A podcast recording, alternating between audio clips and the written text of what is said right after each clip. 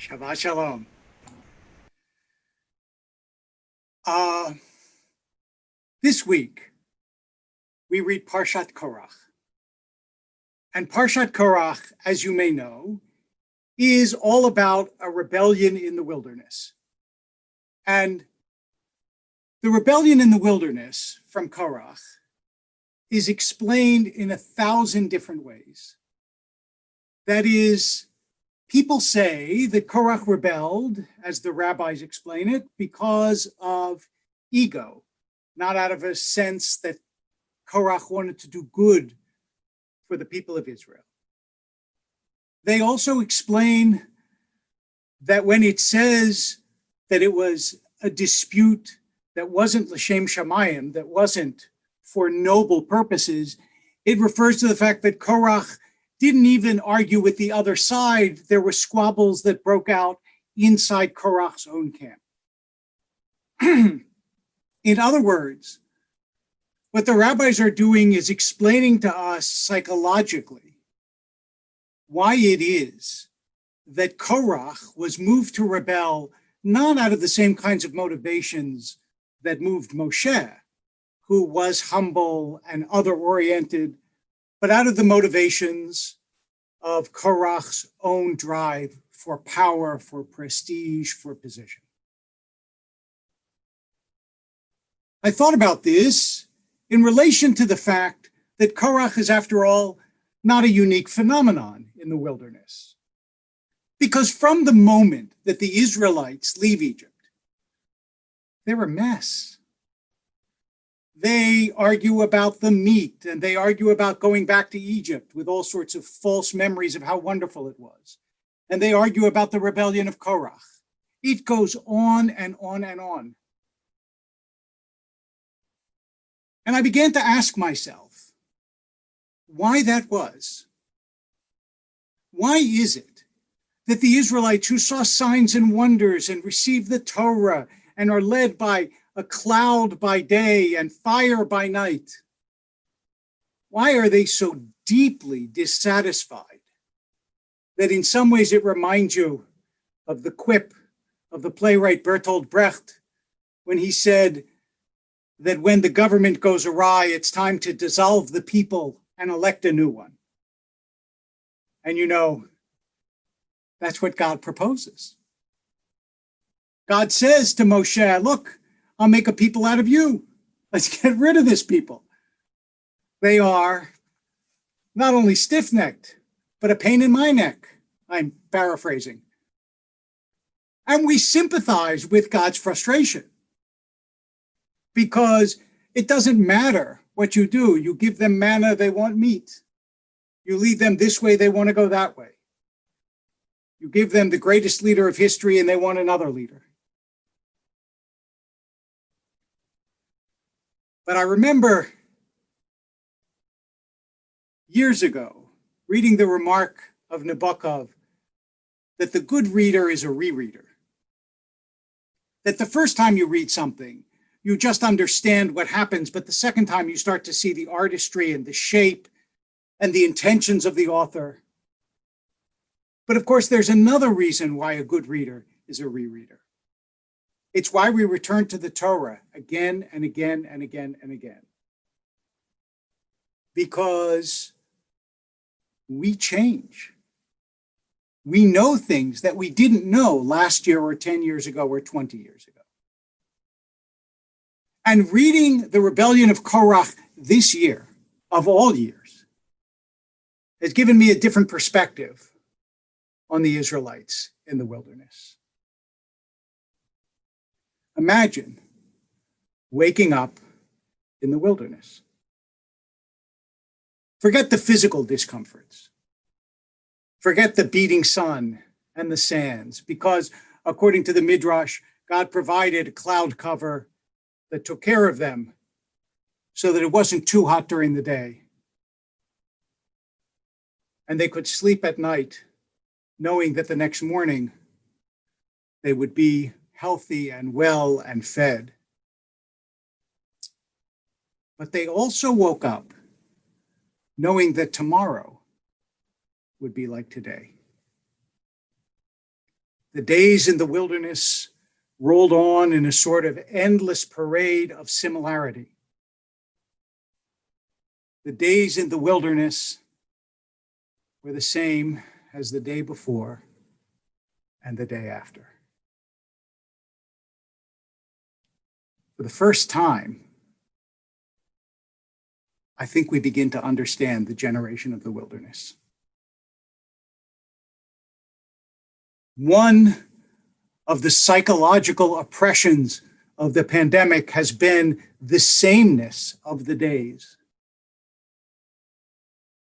People wake up and it isn't as though their calendar is filled with different things today than it were yesterday or the day before, or the day before, whether it be travel or dinner or lunch or company or whatever, or just work. Instead, for so many of us, each day is like the day before. And this sameness can induce a certain depression anxiety, and even anger. I think part of the reason that Korach rebels is because it gives something, something different to do in a world in which monotony has become regularity. We can understand this. Maybe, I grant you, not on the same level. We aren't wandering through the desert. And also, obviously, the losses and tragedies of the pandemic give a whole different configuration to some lives than wandering through the wilderness, although they too faced dangers and attacks that they could not envision. But the monotony, we can begin to understand.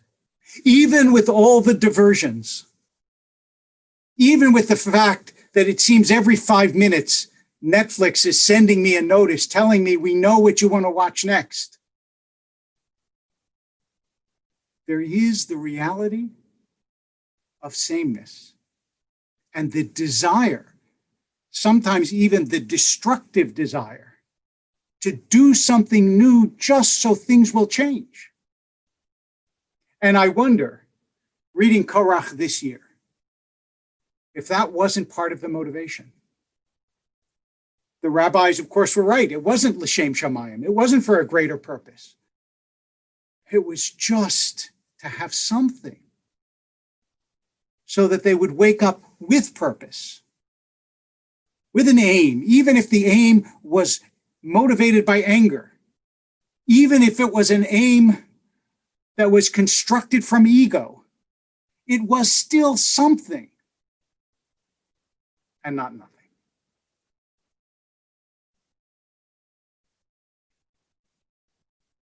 So, what do we do? What do we do? The answer is, in an essence, the same as the answer was to the Israelites in the wilderness, which is that we have to hold on to sovlanut, to patience, which comes from the same root as to bear something, to put up with something, and hold on to hope. Recognize that the sameness is not forever and that we have to find inside the monotony opportunities for growth that are not motivated by anger or destruction, but by creativity and possibility. Again and again and again, God tried to teach the Israelites this lesson in the wilderness. Again and again and again. They failed to learn it. But eventually, eventually, they elected a new people. Eventually, the generation of the wilderness died out, and a new generation arose with Yehoshua. That, of course, is not what we plan or hope for. But you can be reborn in lots of ways. And you can be reignited in lots of ways. And there are people who need our help and things to be done and a world to be fixed and projects to be undertaken. And even in the monotony of the days, important things to do. Korach chose the wrong path. Moshe chose the right one. When God wants to destroy the people, Moshe refuses